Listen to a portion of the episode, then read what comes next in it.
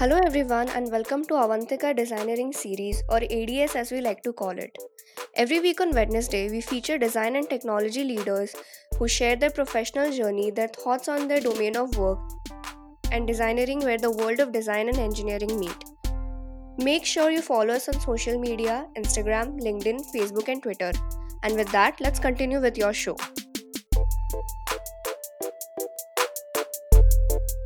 The more we think about it, the more we are convinced that automation forces us to revisit, reevaluate, and rethink some of the fundamental building blocks of society. Automation has been responsible for making businesses and systems resilient across industries, be it automated testing a software firm or automated marketing at companies. It may feel like giving up a complete control over a set of tasks, but in the bigger picture, it's about capturing the entire command. In this episode, we interact with Dr. Pandurang Kamat, Chief Technology Officer of Research and Innovation at Persistent Systems. He shares his experience in technology research, development, and innovation. He also talks about how technology helps in building resilience in a company and in enhancing empathy. On our journey of discovering designeering, let's talk with him today on automation building resilience. Hello, Mr. Kamat. Welcome to Avantika Designeering Series. It's a pleasure to host you on our show. Thank you. Good morning and welcome to be here. So, Mr. Kamat, as an icebreaker, how has remotely working impacted your leadership or direction to your team members, especially on research end where collaboration is a very key ingredient? So do you think it has affected at all? It hasn't affected at all? Or do you think remote working can become a new norm? Sure. That's a great question. I think in case of my team particularly, we were distributed a little bit already, but there was still some clusters and not entirely everybody working remote. Our company, Persistent Systems, kind of executed a very well all-remote move within the first week of the lockdown. And we have been fully remote for the last multiple months. It took the team a little bit of time to get adjusted to the complete remote collaboration, remote development, remote brainstorming. But I think with certain software tools, and we have all heard of the rise of Microsoft Teams and Zoom and the other collaboration tools in this lockdown. With the help of those tools, I think the team has done an amazing job. It's more credit to them than anything that I did. It has certainly become the new norm. And to me, while there are challenges of a little bit of individual isolation at home, a little challenge still with whiteboarding equivalent, despite all the digital tools available, I think it's still a good thing because it opens us up to the possibilities of a global workforce, right? Like never before. And that possibility always existed, but there was always this resistance to try and do that. But I think with this full remote working, we've got people joining new teams, new companies, right from day zero and day one as a remote employee, and things are working out fine. So I think that opens up new possibilities for us. So I'm optimistic with that. I think it's an interesting new normal that all of us are going through, and a lot of new things that all of us are learning. So Mr. Kamat, while we go through your profile on LinkedIn and your journey, you've been fascinated with the world of research all your life. So did you plan this, and what excited you about research and development so much? Yeah, so one thing that I have learned is, you can't really plan the exact details of your life or career, but you can work at certain things that make the likelihood and the probabilities of good things happening to you higher, right? So you can work at building excellence in yourself and what you do and your work product, and creating circumstances that put you in good situations. And the other thing then is do not try to be on a linear path, because some of the most interesting careers end up having very non-linear and surprising twists and turns, right? So I have been always fascinated with R&D, not so much as pure research. And I have liked exploring new things, experimenting, and R&D and innovation requires that, right? But there is different spectrum of research. I think there is pure research, fundamental research that advances science further. There is applied research that takes that pure research and then applies it to solving real-world problems. And then there is taking that applied research and building innovative solutions. So my particular interest and expertise and work over the last few years has been in the latter two, right? Not so much on the pure research side. And I think it came about fairly organically. I started as a developer like everybody else and eventually kind of kept on doing things that I was good at. And that turned out to be where I got to today. Interesting. So that brings me naturally into our next question. From your passion to your professional journey, can you share with our listeners your professional journey till date? So I have an engineering degree in computer science or computer engineering from Goa University. Then I did my master's. I went to US and did my master's there at NJIT. From there, I started looking for jobs actually. And turned out I was not really great at interviews because I wasn't getting any.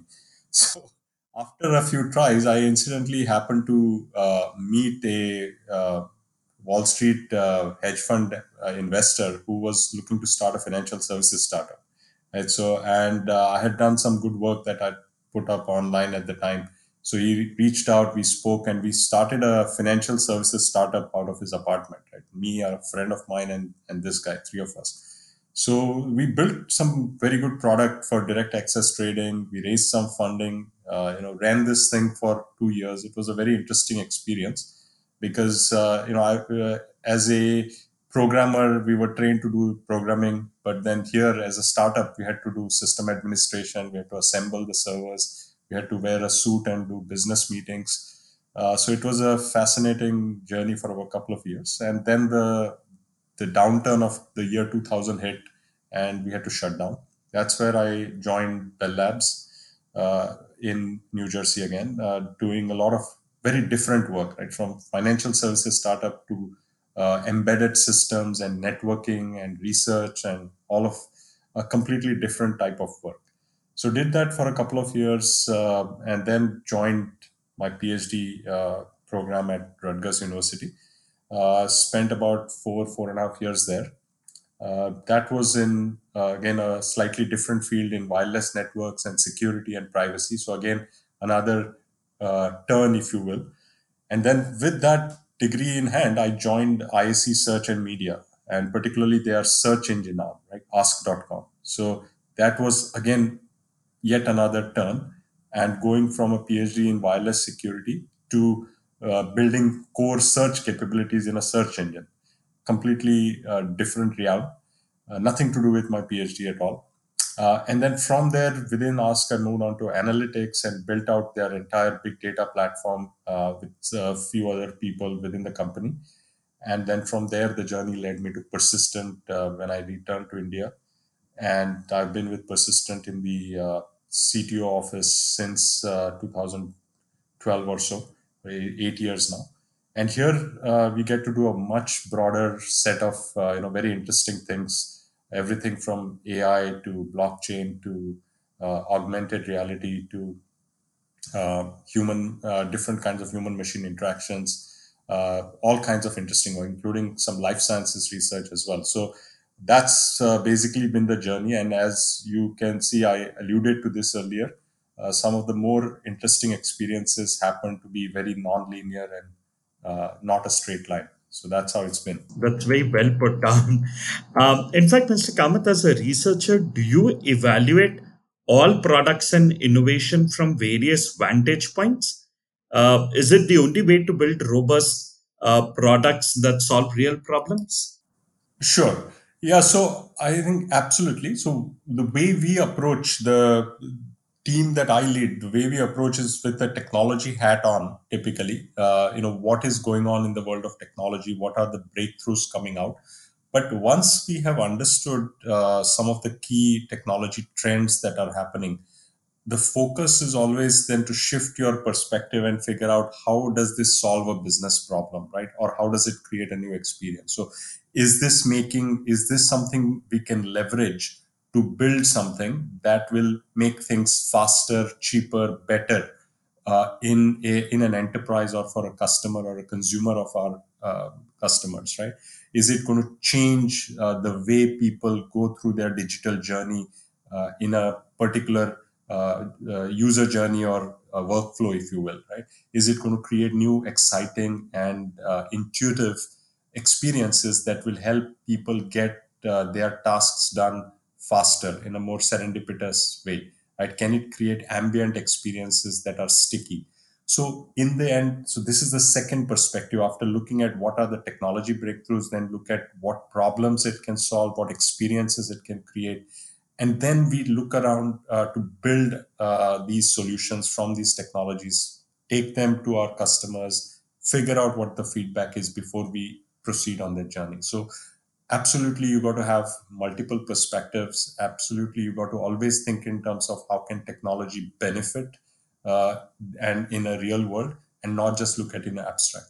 So that's how we operate. So moving further ahead, first of all, congratulations to Persistent Systems, your team, for completing 3 decades of journey. And that brings me to my next question is, can you tell us about your work there and the culture in the organization and your teams? So yes, it is. It has been a good year.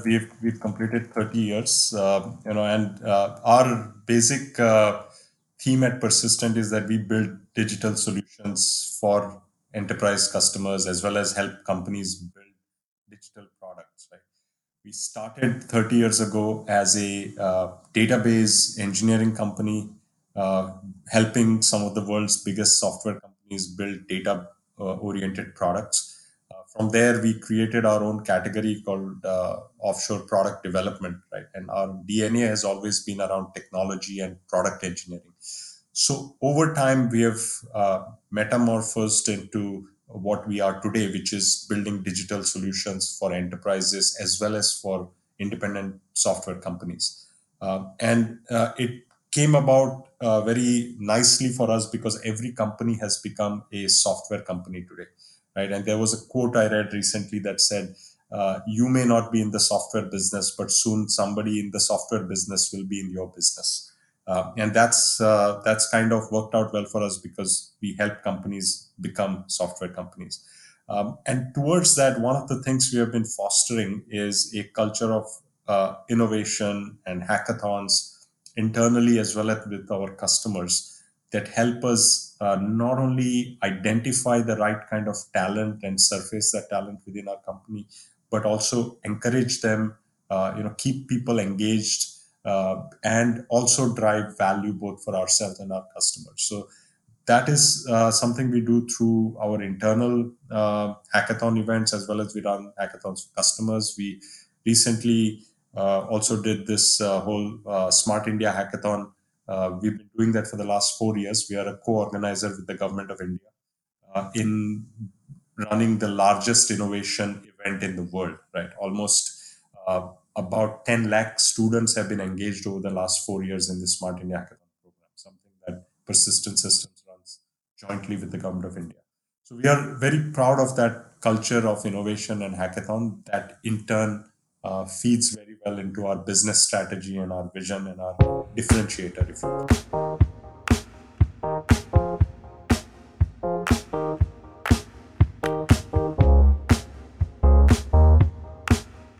This is amazing. For the 7th consecutive year, Persistent Systems has been named a leader in 2 Zinov Zone categories, Consumer and Enterprise Engineering, and recognized as a leader in User Experience and Platform Engineering. Oh, that's interesting. While you touch upon hackathon, as a interesting way to identify innovations. In fact, hackathons have proved to be ground for new ideas, and Persistent, as you said, that has been consistently supporting those initiatives.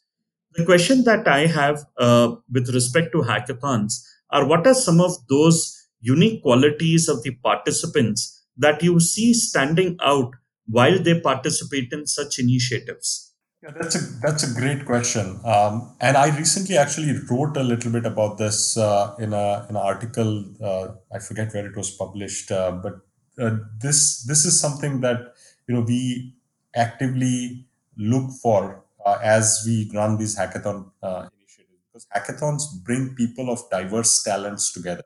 So an engineer has to collaborate with a designer. A designer may have to also collaborate with a product manager.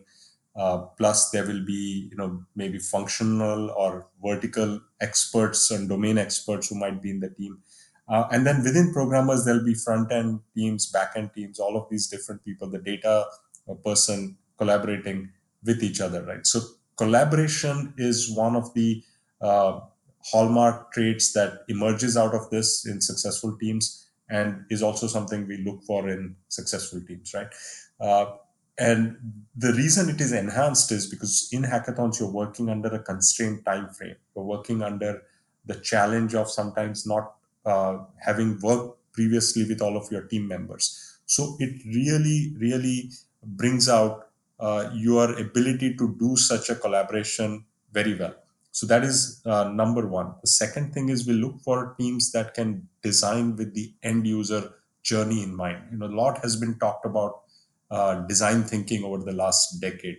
And hackathons is a great way to see what people build. Are they really adhering to that principle? Are they looking at this not just as a great piece of technology we are putting together, but looking at it as a solution we are building? And who are the personas that will use this solution? How will it benefit them? How will it change and improve their journey, right, and their experiences? The teams that do that successfully end up doing well at these hackathons. So that is the other thing. The third is overall taking a multi-dimensional, hats, if you will.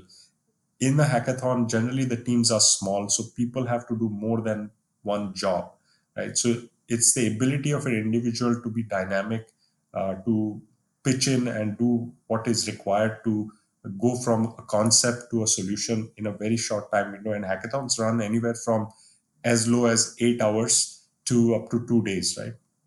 So this is not a whole lot of time.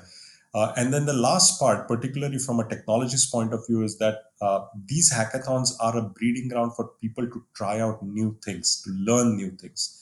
Every year in Persistent, when we run our global hackathon, we find that people use this opportunity to pick up and learn, the latest in artificial intelligence, machine learning, cloud, in new types of interfaces, and then bring that to bear. And we often, not only do we suggest certain real-world problems, but we also leave the field open to ask people, what is it that you think needs solving and you want to solve? So we also see their passion for solving real world problem come to forth and come out with very interesting solutions, whether it is how to make visually impaired people make sense of their environment, to collaborating on medical records using intelligence and improving clinical outcomes. You see the whole spectrum of solutions come out that way. So I think that passion for learning and passion for building is another trait that emerges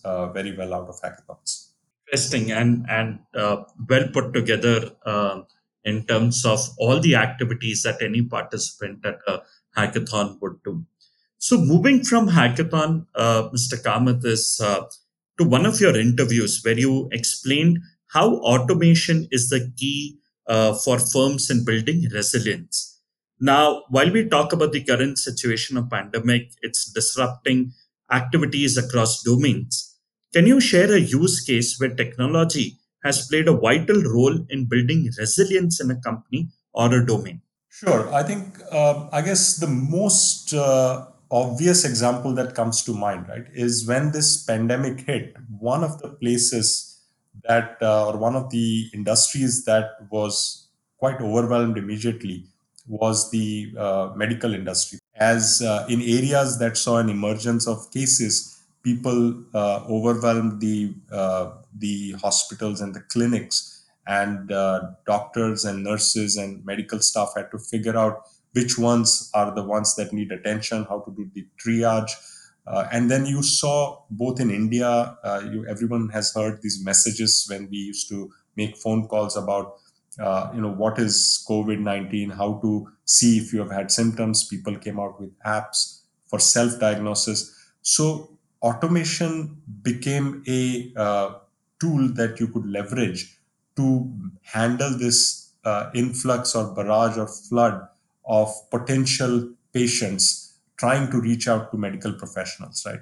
There were digital front door solutions that were launched, including by us, by the way, in certain markets in North America, where hospitals told patients that the first point of contact, instead of being a human being, was an automated bot that walked them either through a chat interface or through a voice interface, walked them through their symptoms, what they were experiencing, and help triage the patients that were probably not COVID patients or even non-COVID patients, which are the emergency cases that require immediate attention, which can wait, which can be redirected elsewhere, or even within a large hospital, how do you direct the patient to the right place? All of this being done without using the already scarce and overwhelmed manpower, if you will, right, or person requirement, human requirement. So that was an example where both, all kinds of technologies from conversational bots to artificial intelligence to automation came in handy to build resilience in the frontline hospital setups and create a digital front door, as we like to call it, right, for managing all that. And that's I think, a great example of accelerated innovation in a highly regulated industry that is usually very, cautious in adopting many of these.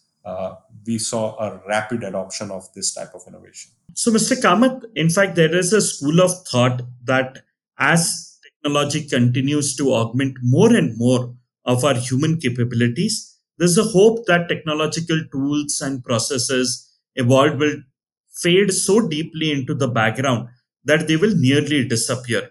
And ultimately, people will be able to do more with technology, but also spend less time with technology itself and more time doing the things they love.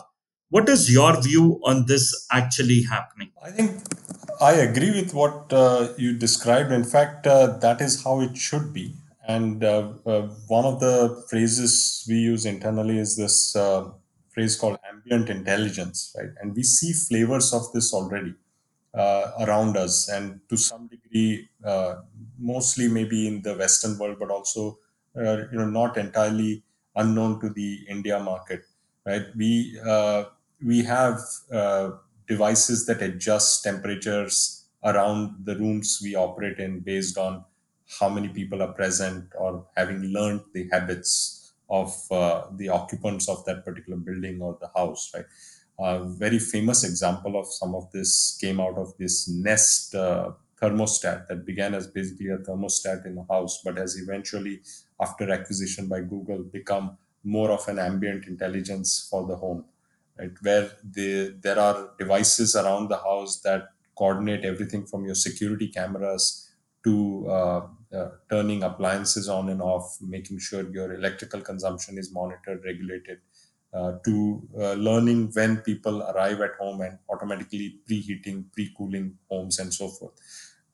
Then these devices, instead of operating in isolation, are coordinated over a digital channel, right? So your lights get turned on and off based on a sensor and so forth. We have vehicles now that have a similar ambient intelligence experience, where depending on who's sitting and who's driving, they can, using biometric, recognize the driver, passenger, and adjust seats, adjust temperature, can bring up the right kind of song and music on the radio or channels that you like, So all of these experiences, in the vehicle coordinating with, for example, your calendar and sending you alerts about whether you're going to be late for a particular meeting or a personal commitment somewhere else and you've got to start moving, giving you the best route. All of these things are happening without human intervention, right? Many of these things will take some time, but I think eventually the goal should be that humans should just be finding the benefits of technology around them without having to actually intervene and configure and customize everything manually themselves. So I absolutely think that's the way to go, and that's where we will end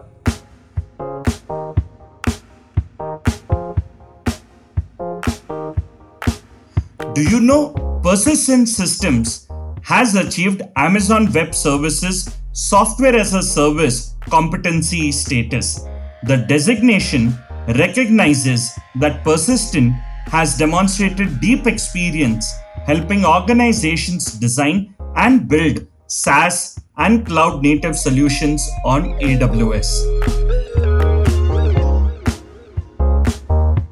Wow, interesting. Looking forward to experiencing these times ahead as well. Moving further ahead in the world of technology, my question is, has technology enhanced our ability to express empathy and kindness?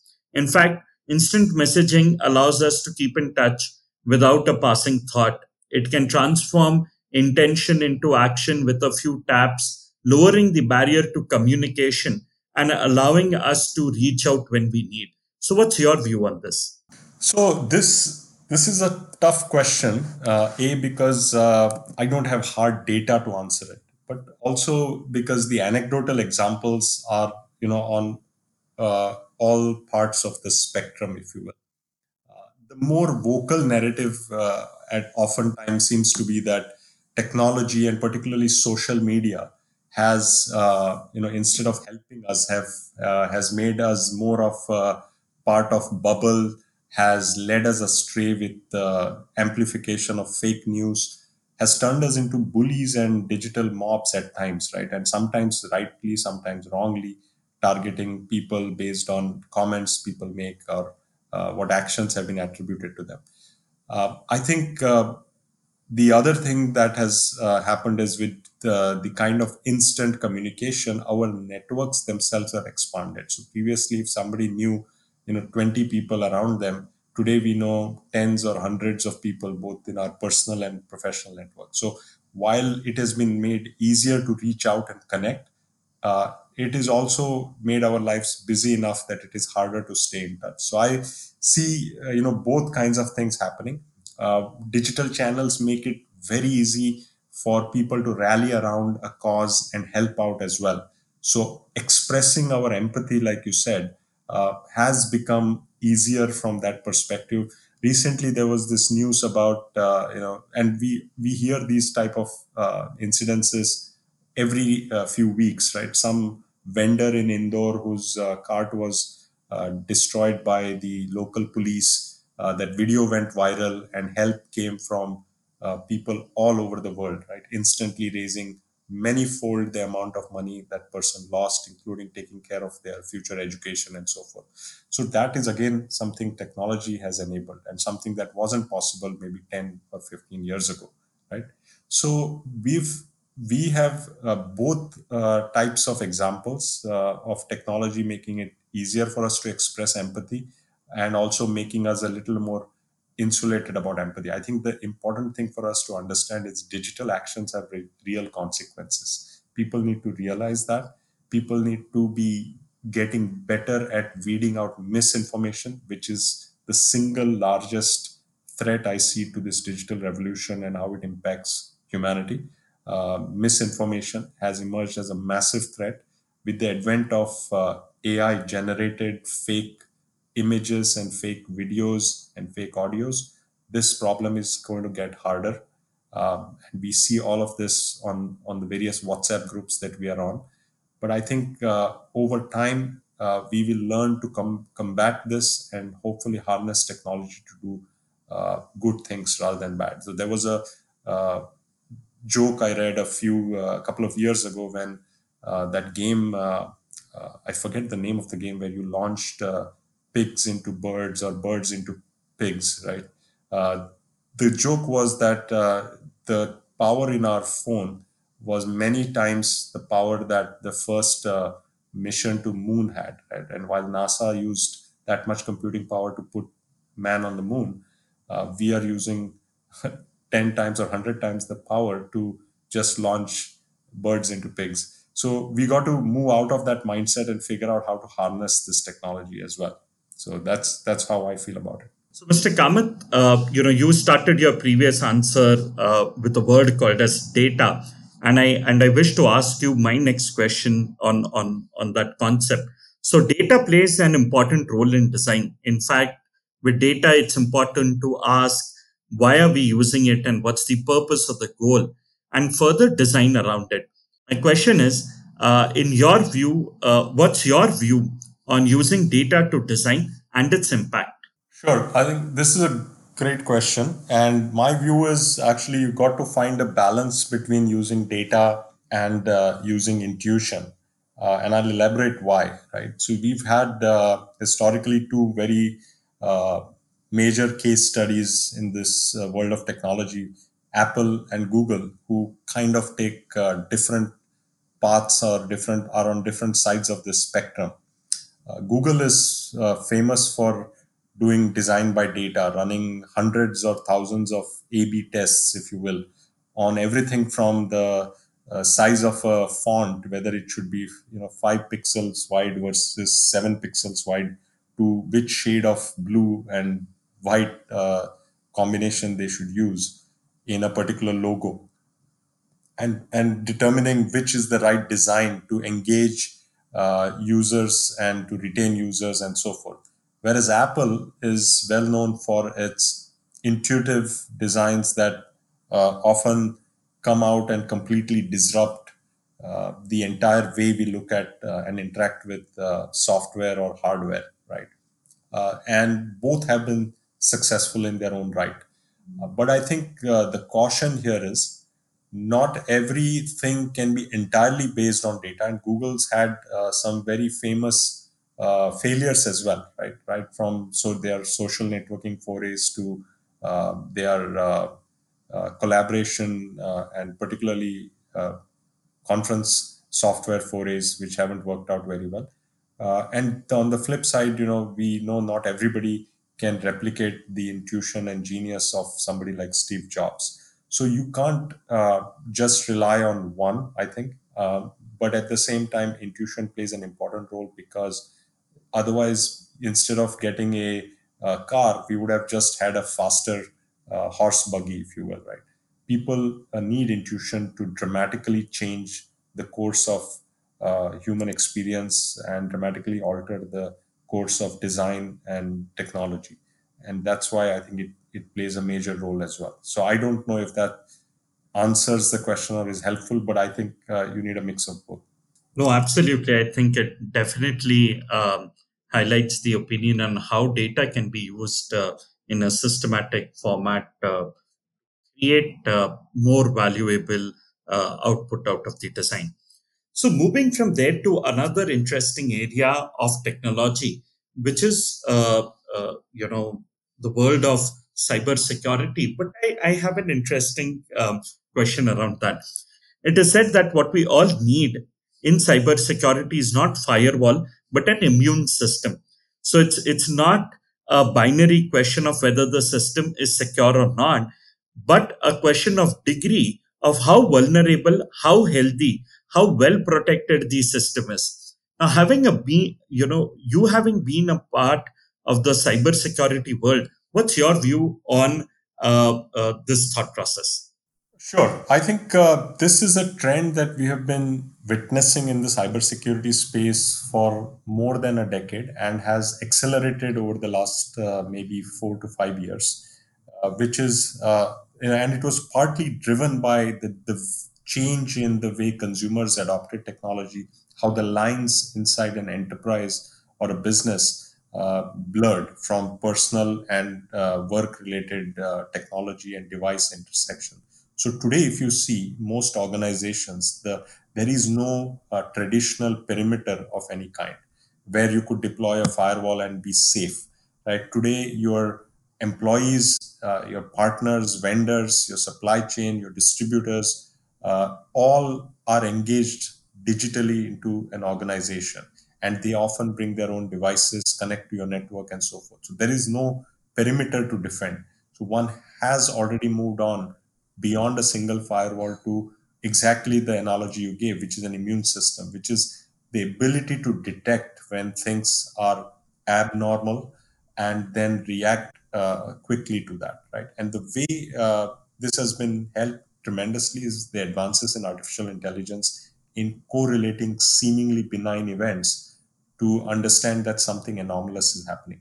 And a classic example to make this real is, there could be a user called Rohit who has legitimate access to certain files in the company. And so if you use traditional security, once Rohit is authenticated, Rohit would be allowed to access that data. But then if you find that Rohit suddenly is logging in at 3 a.m. and instead of Pune logging in from some other country far away and pulling out 2 terabytes of data, which he has legitimate access to according to access control, the immune system analogy of a defense would flag that, would stop that, right? Despite having the right access. And that's exactly what we need today and what all of the security software that you see has shifted to today. And this is also true for your personal devices. And this is also true when you log into a bank, for example. They ask, they fingerprint your browser, right, and your laptop or your computer, and ask you certain questions when they find that you're logging in from a different system or when you have upgraded your system and they no longer recognize it. This is the kind of thing called anomaly detection or intelligent anomaly detection that has now become the norm in cybersecurity. So you're absolutely right on that front. We've been talking about building an immune system for ourselves. We are also talking about immune system for our data and for our tech tools as well. In fact, while talking so much about technology, artificial intelligence, cloud, robotics, 3D printing, AR, VR, blockchains, all of these are emerging technologies and transforming our lifestyles. What are the other significant technologies that you can share with us that are advancing, that we see to accelerate and unfold before our eyes in the next few years? Sure. So there are three trends I want to call out, but I'll pull one from your list already because I think it's important. From the entire list that you mentioned, I think artificial intelligence is the number one from all of those in terms of the massive impact it is already having on our lives, and it will continue to have. And it's one of those horizontal technologies that will impact everything from the way we do business, way we drive or transport things, to compute, to medical, everything, right? So that is one of the biggest technologies. The second thing is quantum computing. The way the emergence of transistors and changed the way we computed from mechanical devices to digital computers, if you will, quantum computing is going to revolutionize computing by an order of magnitude, right? In a similar way. And this is no longer a very distant pipe dream, if you will. You've had breakthroughs over the last 24 months, for example, that show hope in terms of simulators and both algorithms that can leverage quantum computing to showing the improvement that quantum computing has, dramatic improvement over classical computing. One of the challenges within quantum right now that still needs to be addressed is the physical element of it, or the hardware side of things. Building stable, scalable hardware for computing remains the ultimate challenge, and there are some barriers of physics that we are hitting against, but I think those will get solved, and this will revolutionize computing for us. And the third thing that will have a really big impact, I believe, is the intersection of digital and biology. So from everything from studying and analyzing the human genome to creating precision medicine for a particular person and their particular variant of the disease they're combating, to creating completely new materials which help with the aim of sustainability of humanity as a race, right? And the impact we're having on the earth. I think the intersection of digital and biology is going to have a very big play in the coming decade. So those are my three trends. So, Mr. Kamat, at Avantika University, we coined a term called as designeering, where the world of design and engineering blend. My question to you is, do you think these two thoughts can converge on one page? And what's your view on our philosophy? I think it's a great philosophy. I see this every day that we have more and more design teams and technology teams and engineering teams working together. And when I say technology, it shouldn't be limited just to digital technology, the kind that I work in or Persistent works in.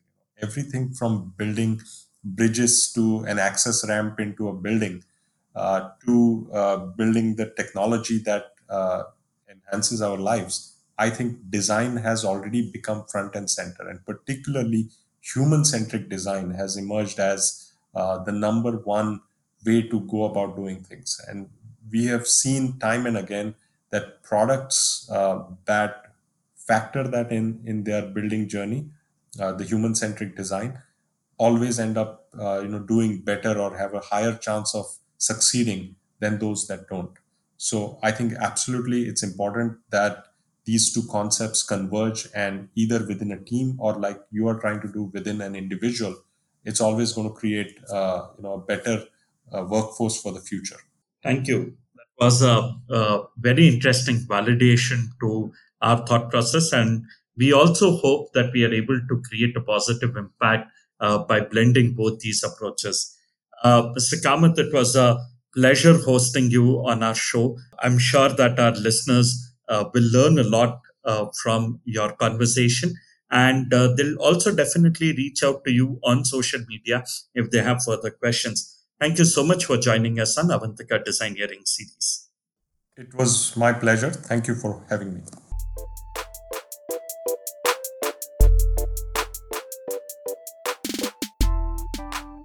Hey there, we hope you enjoyed our show. Do write to us on ads@avantika.edu.in. We look forward to your opinions, feedbacks, and suggestions of speakers you would like us to host on this show. Do tune in our channel next week on Wednesday for a new story on Hubhopper or wherever you get your podcast from. Follow us on Facebook, Instagram, LinkedIn, and Twitter.